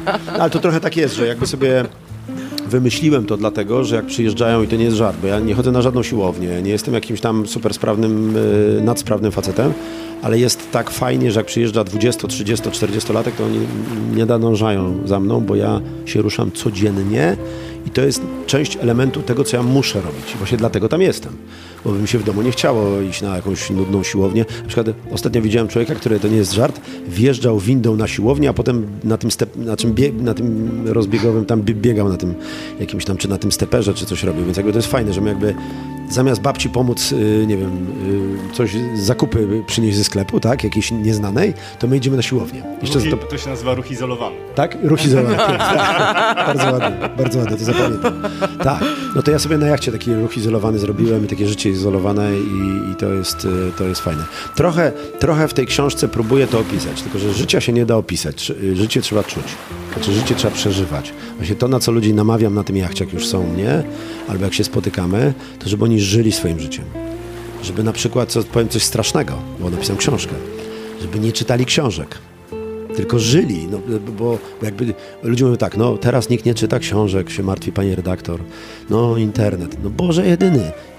Czytanie książki w angielskim domu w XIX wieku, rozważna, romantyczna, to jest taki sam internet, czyli uciekanie w świat iluzji, jak internet. Jakby nie ma nic lepszego w czytaniu książki o czyimś życiu i siedzeniu w domu. Y, y, Podkreślam zawsze jedno, że social media, internet to, broń Boże, nas nie zmieniają. Nie, to, to znaczy one są na pewno inne, znaczy in, Znaczy to jest oczywiście coś innego niż ta rozważna Tak. i romantyczna kiedyś, ale funkcja i zachowania, które wokół tego się budują są bardzo podobne. No więc fajnie czasami właśnie wyłączyć to radio, wyłączyć internet i oczywiście wyjść po prostu, nie wiem, cokolwiek kto coś robi, po prostu wyjść do realu, bo to jest najlepsze, bo tam są dwie rzeczy. Po pierwsze są re- realne, mm, realne reakcje ludzi, których nie mamy w internecie, a po drugie, Będę polemizował. dawaj, dawaj, uwielbiam. Ale skończ proszę. Nie, nie, nie, nie. Jakby, wiesz co, one są, one, są, one są po prostu inne. Czy w ogóle ten język jest inny. Ja uwielbiam ten język, bo Egipcjanie kiedyś pisali he, hierig- hieroglifami. I Ale to było, myślisz teraz o emotikonce z No z tak, że to- na przykład? No nie, to tym, te, tego, bym nie, te, tego bym pewnie nie, nie, nie używał. Nie, chodzi mi po prostu o to, że jakby w realu, jak ja wychodzę, to ja mam te realne problemy na jachcie, takie, takie naprawdę realne. Że jak coś się odrywa albo źle zawiązałem, to to się odrywa i źle zawiązałem ja mogę się zabić. To jest takie fajne, że to takie... Jeszcze raz mówię, że to nie jest tak, że ja sobie mogę wyłączyć ten komputer i powiedzieć, kurczę, no trochę mi ta rozmowa nie poszła, ale wtedy mam, e, mam zawsze możliwość powrotu. Tam tak nie ma. Ale w ogóle, w ogóle wydaje mi się, że, że to życie na zewnątrz jest, jest, jest, jest fajniejsze. Na przykład bardzo dużo ludzi choruje w Polsce. Jesteśmy w ogóle jakimiś rekordzistami, jeśli chodzi o ilość leków, ale również chorób. Ale to się bierze w dużej części ze stanu psychicznego, a nie fizycznego Polaków. Absolutnie. My jesteśmy fenomenem na, na, na skalę światową. Rozmawiałem na przykład z szefem marketingu, który sprzedaje między innymi Rutinoskorbin, to on powiedział, że jak tu przyjechał do Polski, to on zwariował, bo wszędzie na świecie musiał to promować, a w Polsce to się bierze jak tiktaki. Znaczy, w ogóle Rutinoskorbin jest czymś takim w ogóle jak na, na, na luziku. No, po prostu walimy sobie to i na przykład jak mówię ludziom, słuchajcie, a jak wy jecie? Jak wy żyjecie? Jak wy, jakby, czy wasza dieta dostarcza wam, tak jak Włosi na przykład używają dużo czosnku, który jest antybiotykiem, ja jem dużo gorgonzoli, która jest tym serem pleśniowym, gdzie jest też dużo antybiotyków. Nie pamiętam, kiedy ostatni raz chorowałem. Naprawdę nie pamiętam. A jak choruję, to dlatego, że mam tego dziada y, y, Ho- Homera, kota, jestem na niego uczulony, więc jakby do, dostaję raz na tam rok czy dwa lata od jakiejś cholery, potem mi pani doktor każe go wyrzucić z domu, ja go tam przechowuję. I, i jakby to jest niesamowite, że ludzie nie, nie wprowadzają sobie jedzeniem dobrym y, do swojego organizmu wszystkiego, czego potrzebują, tylko suplementami diety, które są, informuję niezorientowanych, robione wyłącznie z kredy szkolnej, z dosypanym jakimś kawałkiem naklejki pod tytułem super ci to dba na twoje włosy, coś tam, coś tam. I efekt jest żaden, żaden. To jest, Ale jesteś tym, co jest. je, tak, absolutnie, ale większość właśnie kultur południowych to, to robi. A pół, kultury północne zarabiają ciężko pieniądze, żyjąc trochę gorzej, ale za to mamy wakacje na południu. Jakby jedziemy na tydzień na wakacje. I potem ten Grek z tymi koralikami. śniadanie. I jemy polskie śniadania na, na Dominikanie, tak, absolutnie. I ten Grek się na nas tak patrzy. My, my, my mamy go za głupka, bo tam jest kryzys, a on się tak na nas patrzy tymi spokojnymi oczami. Przebiegamy robiąc 20 miast dziennie. E, Moje załogi najczęściej bardzo dają się fajnie namówić na to, żeby Włochy oglądać w czasie włoskim, w czasie wyspiarskim, czyli się po prostu zatrzymać. W pewnym momencie wyciszyć i zatrzymać. Ale mam takie zapytania. Tak, mam takie zapytania typu, czy możemy jedne, tam w ciągu czterech dni zrobić tam, nie wiem, em, e, Civitavecchia, to do Rzymu sobie pojadą, potem jakiś Genua, potem Korsyka, Sycylia i coś tam jeszcze. Jak popatrzysz na mapę, to mniej więcej jest dwutygodniowy rejs, no i czy to w cztery dni da, da, da radę zrobić, no. Znaczy, jak się mam motorówkę z e, Wilka z Wall Street, to można, no ale, ale na, na jachcie nie warto po prostu, bo warto odpalić żagle, wyłączyć silnik i wtedy zalega taka niesamowita cisza, na tyle nieznośna, że zostajesz z własnymi myślami. Znaczy, jeśli masz, ale, ale zakładam, że niektórzy mają, no to takie napływają do nich myśli i potem zaczyna się podsumowanie życia. To jest niesamowite. W ciągu dwu, trzydniowego rejsu, pierwszych dni, ludziom napływają takie dziwne myśli do, do głowy. A co tobie napływa w takich A momentach? mnie radość napływa, bo ja widzę, bo na przykład mam wielu ludzi, którzy mówią, że nie, nie lubią y, żeglarstwa i morza, bo tam buja. Jak wchodzą tacy nadąsani, że tam buja, bo tam mąż albo ko- kolega, albo ktoś zafundował, albo zorganizował, to miałem wiele razy już takie sytuacje, że ludzie tak trochę, ty Andy, to będzie nudne, nie? Tak będziemy płynęli, tak bez sensu. I potem ja taką osobę, ja już wiem, co się wydarzy, więc taką osobę biorę na dziób, sadzam ją w tej kamizelce, albo przypinam, albo, albo zostawiam, mówię, żeby się tam nie ruszała i ta osoba na dziobie tam sobie jest 10-15 minut i potem nagle taka twarz się odwraca jak ostatnio. Jest taki mega niesamowity uśmiech szczęśliwej osoby. Ja nic nie muszę tłumaczyć, to po prostu, bo tego się nie da opowiedzieć, bo to wszystko e, morze za mnie załatwia. Jest po prostu tak, że masz 360 stopni wolności, horyzont, E, No a jak jeszcze się, jak ostatnio delfiny przy, przypałętają, to, to są ssaki, to one z nami wtedy płyną 20 minut koło kadłuba i się bawią. Chyba mówi się, że to jest transcendentne. Tak? To jest, no to jest. To, znaczy to, to w ogóle jest fajne, bo jak się na przykład przyjeżdża na jacht, to człowiek myśli, że to kawałek plastiku, drewna i tak dalej, a to jest, to jest żywe. To jest żywe, to jest, tam też się atomy ruszają. Te same, te same, te same co trochę we mnie, czy, czy, czy w stole, przy którym siedzimy. Więc jakby to jest fajne, że wtedy się jest częścią planety. I tak się powinniśmy, jakbyśmy się tak zachowywali, to architektura by była lepsza, bo właśnie byłaby z gliny i z tego miejscowego e, kruszca i to żarcie byłoby bardziej miejscowe. A jest z plastiku, no, jest dużo. Wiesz, no, też trochę relacje te nasze są plastikowe, tak? Takie ludzkie. Na przykład na jachcie to, to co kocham, że te relacje nie są plastikowe, no bo co to znaczy wachta? Przejmujesz od kogoś ster. Tak, o czwartej rano przejmujesz jego życie. To nie, jest, to nie są jaja i to nie jest. No ja teraz będę odpowiedzialny, bo tam gramy w paintballa i tam teraz się. Nie, nie, po prostu jeżeli bierzesz ster, to ty naprawdę możesz kogoś uszkodzić albo komuś sprawić przyjemność i, i fajne jest to. Zresztą jestem mega szczęśliwy, bo płynę czwarty rok, a w ogóle dwudziesty. E, nikogo jeszcze nie uszkodziłem, siebie też. Mam straty w ludziach, ale one są, e, ręka mnie boli, a to zupełnie z innego powodu i na lądzie, więc jakby to nie będę nawet się przyznawał, bo to jest żenujące, co mi się stało przez te 4 lata, ale puenta jest taka, że fajne jest to... Słuchaj, naprawdę mamy Tak. wielką publikę. No, Tak, no ja wiem, tak. no. Nie, no wynosiłem, przy mojej załodze wynosiłem ledwo, ledwo m, widzącą na oczy kelnerkę i po prostu jak ją podrzucałem, to po prostu coś sobie chyba naderwałem, więc teraz muszę, muszę, muszę pójść, muszę pójść teraz i coś sobie z tym zrobić. Nie wiem, czy to się rozgrzewa, czy to się... Ten, więc trochę to było. No dobra, ale to już pominijmy ten żenujący fragment mojego, mojego życiorysu, który niestety dosyć często się zdarza, ale, ale jest trochę tak, że też żyję tak, jak właśnie mi dusza gra. To znaczy, że jakby nie, nic nie muszę udawać na przykład. To jest fajne, że jakby nie mam żadnej pozy i roli do spełnienia, tak? Nie, nie muszę odgrywać jakiejś rzeczy typu od 19 do 19.30 być kimś innym niż Ale niż zawsze tak jestem. miałeś? Nie, nie zawsze, tylko znaczy zawsze byłem szczery w tym sensie, jak, jak ja nigdy nie byłem odważny. Ja nawet bym powiedział, że ja podziwiam ludzi odważnych. Ja mam w sobie coś takiego zachowawczego, ale jak mi się komuna nie podobała, no to jak miałem 14 lat, to wychodziłem na ulicę, czy w szkole, czy jak miałem 18 lat na studiach, to mówiłem Związek Sowiecki, czy na przykład Związek Sowiecki runie i wtedy była taka totalna cisza, to były lata 80., to prawie na prowokację e, zasługiwało, a potem jakiś tam, nie wiem, strajk wymyślałem na, na, na uczelni, jak coś mi się nie podobało. Więc jakby w tym sensie byłem szczery. Natomiast nie, no oczywiście jak się jest gdzieś, to się odgrywa jakąś rolę. E, Ja byłem zawodowym dyplomatą. E, Angielska definicja zawodowego dyplomaty to jest człowiek uczciwy, wynajęty za e, państwowe pieniądze, żeby kłamać dla swojego kraju. Więc jakby odgrywasz pewne role, tak? Znaczy pewne rzeczy mówisz inaczej niż one może są, tak? Żeby się dostać do NATO i do Unii Europejskiej, bo, bo to były takie, takie czasy i to wtedy robiłem. Ale Myślę, że nie ma sensu, znaczy, bo to na przykład zdrowie psychiczne wzmacnia I, i to drugie też, tak? że nie, nie wychodzi to bokiem, że ludzie na przykład się bardzo, bardzo stresują. Mam bardzo dużo zestresowanych ludzi wokół siebie, którzy gonią, gonią, gonią i najgorsze jest to, że ja im mówię, żeby się zatrzymali, a oni mówią, nie, bo nas jeszcze na, nie stać na to, żebyśmy się zatrzymali. Ja mówię, słuchaj, jak tak będziesz bieg, to się przewrócisz. I, I najgorsze jest wytłumaczyć ludziom to, że to się nic nie wydarzy.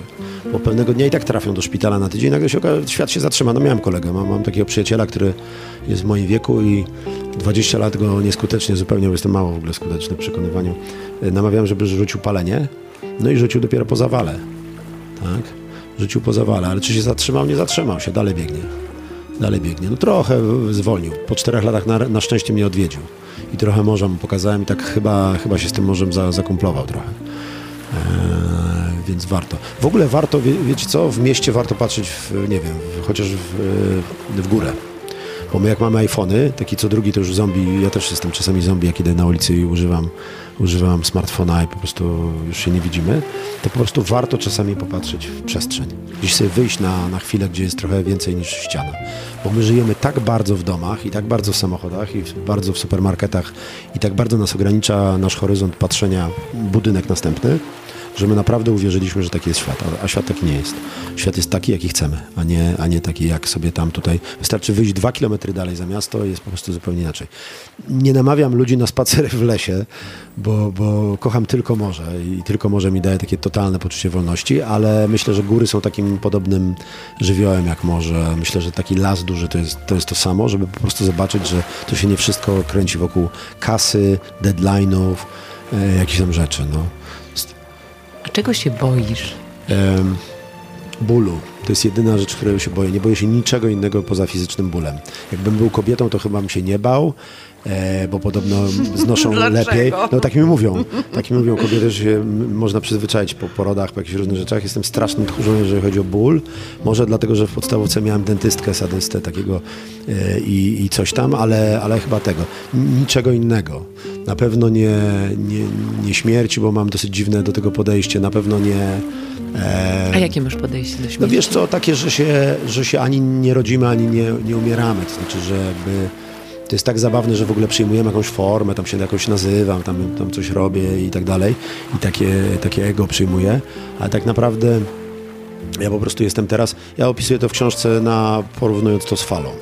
To znaczy, jesteśmy wszyscy takim jednym wielkim oceanem i to moje życie to jest taka unosząca się i potem gasnąca fala, tak? Ale ona jest tej samej wody, co za chwilę ktoś po mnie przyjdzie. Przecież to jest nawet materia ta sama. Ostrzegam wszystkich, że jak zobaczycie na pasku w TVN24, że Captain Andy się utopił, to nie wolno do sushi barów przychodzić przy trzy miesiące. Bo to jak tuńczyk nie zje, to, to będziecie żałować tego.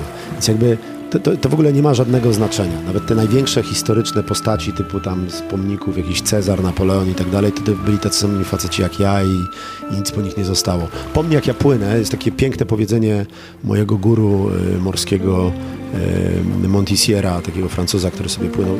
Trochę jak ja, ja się od niego tego nauczyłem trochę, żeby nie ścigać się na morzu. Wygrywał największe regaty na świecie, w pewnym zrezygnował z tych regat i w ogóle sobie tam popłynął dalej. Że to nie ma sensu w ogóle to ściganie się cało, no to on, y, on właśnie miał takie podejście, że jednak y, jak płynę po morzu, to 10 minut po, po, potem już po mnie nie zostaje nic, nic na tym morzu. Ten kilwater tego y, admirała Nelsona, tam powinien być na złoto wyłożony, y, gwiazdy Hollywood mają odbite ręce, politycy mają tam jakieś twarze na... na a, a po tych żeglarzach nic nie zostaje. Ten ocean jest po prostu kompletnie na luzie następnego dnia, już sobie żyje swoim życiem. Więc ja myślę, że ja jestem rozpuszczony już w takim oceanie, że jakbym jakbym dzisiaj miał powiedzieć, kim jestem i tak trochę, na, jak, jak mnie ktoś z, nie zna i mnie czyta z boku, to mówi, Jezu, jak on zwariował, że za długo jest na, sam na morzu, bo pisze sobie, że jestem planetą, bo ja jestem planetą, ja nie jestem, nie jestem człowiekiem, jestem planetą. Ja mam pytanie, Andrzeju, Mhm. e, a propos twojej książki. Zadedykowałeś ją komuś? Tak, napisałem dla ciebie i to zrobiłem wczoraj. I nic więcej nie powiem, napisałem ją dla ciebie, tak, bo jeszcze tylko dedykacji, nie, bo to było jedyne, czego nie było, nie było dedykacji. Napisałem dla ciebie. E, każda osoba, która będzie czytała tę książkę, może się ym, poczuć jak osoba, której to dedykuje, bo tak naprawdę jest trochę w tej książce. Ja w tej książce trochę o tym piszę. E, bo tytuł Nazywam się Życie, My Name is Life, e, to jest tytuł, który potem rozwijam w ten sposób, że ty też masz na imię życie.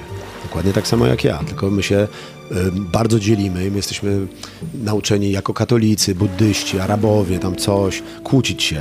Mamy strasznie, nam mówią w historii e, naszej e, jakiejś rzeczy, które mamy być dumni. Flaga powiewa, na każdym amerykańskim filmie za, za facetem powiewa flaga i ojciec do syna mówi synu jestem z ciebie dumny.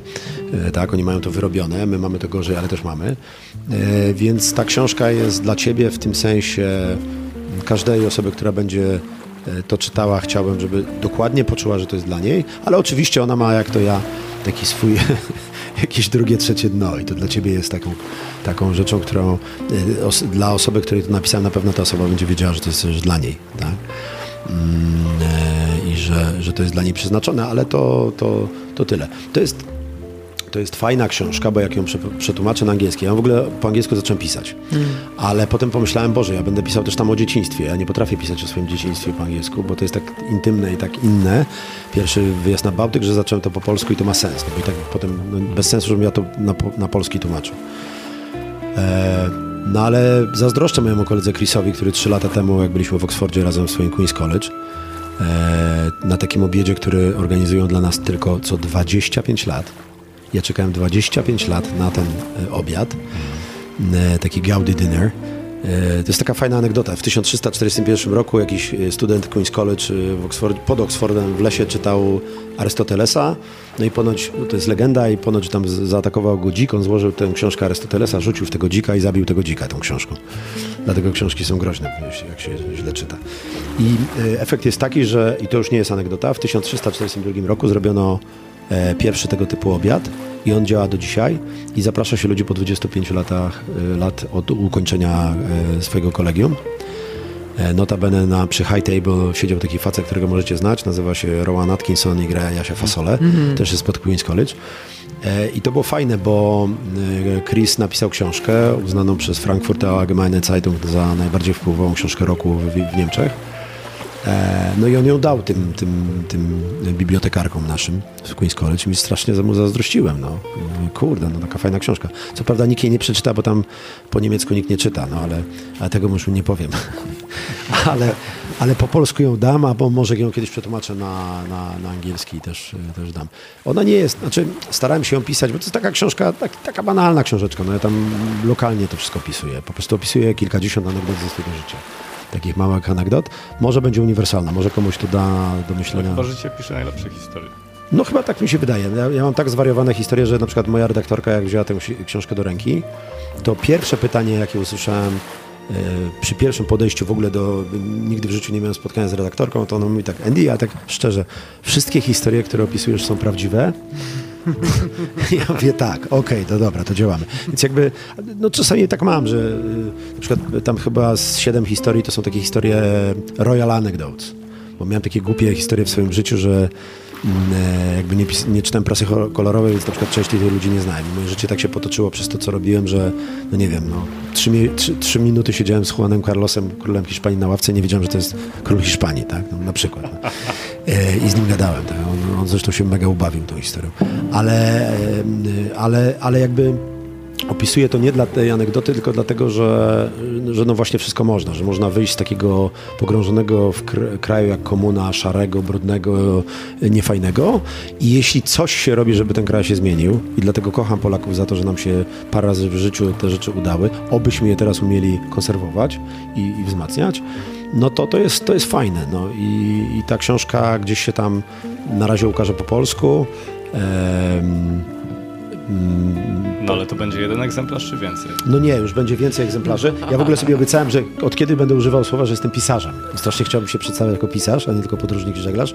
Otóż jak ktoś kupi tę książkę, a mnie nie zna, to będzie taka definicja. Jak ktoś ją kupi naprawdę i, i mnie nie znał wcześniej, e, no bo mam mnóstwo znajomych, którzy ją kupią dlatego, żeby przyjemność sprawić, ale ja bym chciał, żeby ktoś kupił właśnie, jeszcze jak ją przeczyta, to już w ogóle będzie, e, będzie, będzie fajnie. Nie, więc będzie więcej niż jeden egzemplarz, tak, tak, tak. E, zrobię przyjemność Trosieckowi Walkiewiczowi, bo mu oznajmię, że, że wydałem i że, że jest tych książek trochę, trochę więcej. A to, ale to nie jest książka też taka... Mm, to jest książka bardzo prawdziwa, znaczy ona jest taka po prostu pisana od serca. To, to jest książka, która nie jest... Ja zresztą jak występuję, czasami występuję publicznie, nie jestem ani coachem, ani trenerem, ani żadnym jakimś mówcą inspiracyjnym, chociaż tak piszą, bo tam mi chłopaki założyli jakąś stronę, ale nie, nie powinienem się przyznawać, że ją średnio czytałem, ale ja po prostu jest, na, na, pewno jestem od wielu lat sobą i to, co robię, to robię zawsze jak, jakby z takiej potrzeby wewnętrznej. E, kiedyś się zatrzymywałem częściej przy problemach publicznych. Teraz muszę ze wstydem powiedzieć, że jak bardzo wielu z nas mniej mnie to e, może nie tyle obchodzi, co jakby mniej robię, bo ja dzielę ludzi, bo gadać można, tylko chodzi o to, żeby coś robić, tak? E, więc zdecydowanie mniej robię, bo mam te, tyle zajęć tam na morzu i, i tyle spraw związanych. 11 nowych rzeczy przyjechało ze stoczni Halberga zamiennych, więc teraz się będę e, zamieniał znowu. Właśnie podwijał rękawi, rękawę w październiku i tam coś montował, więc jakby tym się głównie zajmuję. Ale w ogóle fajnie by było, jakby się ludzie swoimi rzeczami zajmowali dobrze. No właśnie, tak, tak rzemieślniczo, tak średniowiecznie, tak wiesz, przedwojennie, że to wszystko porządnie. Buty były robione, parę innych rzeczy, polityka była porządnie robiona i, i tego typu rzeczy. No. Fajny sprzęt tutaj macie też porządny, kurczę. No, no dobra. To akurat japoński. Tak? A no to bardzo, bardzo porządny. No dobra, słuchajcie, to tak. To, to, to... A ja mam jeszcze na tak, koniec tak. jedno małe pytanie. Dawaj. Jakbyś miał opowiedzieć sześciolatkowi tak. i wytłumaczyć, czym jest podróż, tak. to co byś mu powiedział? No, że można lody bez rodziców kupować. bez, bez pozwolenia. Chyba najważniejsza rzecz, jaką można robić w podróży.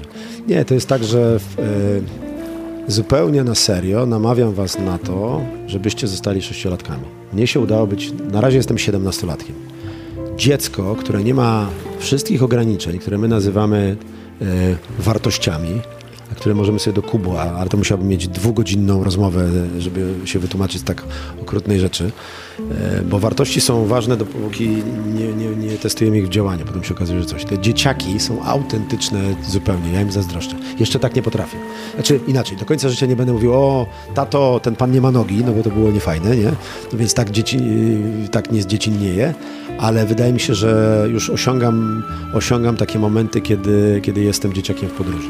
To znaczy, kiedy się po pierwsze na pewno się cieszę jak dzieciak tym, że, że jestem tam, gdzie jestem. Nie wierzę własnym oczom, że otwieram. E, obudziłem się dwa dni temu w Warszawie, otworzyłem oczy i pierwszy raz po trzech miesiącach byłem u siebie na, w łóżku i mówię, Jezu, jak dziwnie. Było strasznie dziwnie, w ogóle mój mózg mnie nie, nie załapał. A dzieciaki mają w sobie coś niesamowitego, dopóki nie poślemy ich do szkoły, do kościoła, do, nie, jako rodzice nie wmówimy im, że są wartości. Bo jak im zaczniemy, zaczniemy je... E, tak, to wtedy jest gorzej. Bo ja widziałem dzieciaki, że się bawią, e, każde dzieci, dziecko z każdym dzieckiem się bawi. Naprawdę. To nie ma tak, że po prostu sobie śpiewają, nie znają języka, ale śpiewają, wezmą kijek, tam coś robią. W momencie, kiedy się dowiedzą, że to inne dziecko jest dziwne i inne, bo dorośli tak powiedzą, że jest słabo. Także to dziecko w podróży, no to fajnie było, jakbyśmy... To jest świetne, wiesz, to znowu mnie zainspirowałeś. Jakby chciałbym być takim child in the water, takim dzieckiem w podróży na, na następne swoje... Może nie za, nie za małym, bo tam muszę, muszę coś robić na jachcie, ale, ale to fajne, bo dzieci są mega uczciwe i, i takie zdrowe. Ale lody można kupować bez rodziców, tak, to no, na, na pewno. Na pewno. Andrzeju, wielkie dzięki za tę rozmowę. Życzymy Ci w takim razie bezpiecznej podróży. No nie dziękuję, bo to pecha przenosi na morze. Jestem tutaj nie, nie, nieprzesądny, tam jestem bardzo przesądny, ale, ale absolutnie się przyda. Super. Bardzo Ci dziękujemy. Super, dzięki. To tyle, jeżeli chodzi o dzisiejszy odcinek zawodowców. Serdecznie Wam dziękuję za poświęcony czas na wysłuchanie tego odcinka. A tymczasem chciałbym Was również e, odesłać do e, social mediów Andiego. E, możecie go znaleźć pod hasłem Captain Andy na Facebooku, a już 29 listopada w Warszawie, w centrum Warszawy, odbędzie się premiera książki Nazywam się Życie. Książki, z której cytat słyszeliście na początku tego odcinka. Więcej szczegółów już wkrótce. Trzymajcie się, pozdrawiam serdecznie. Wszystkiego dobrego.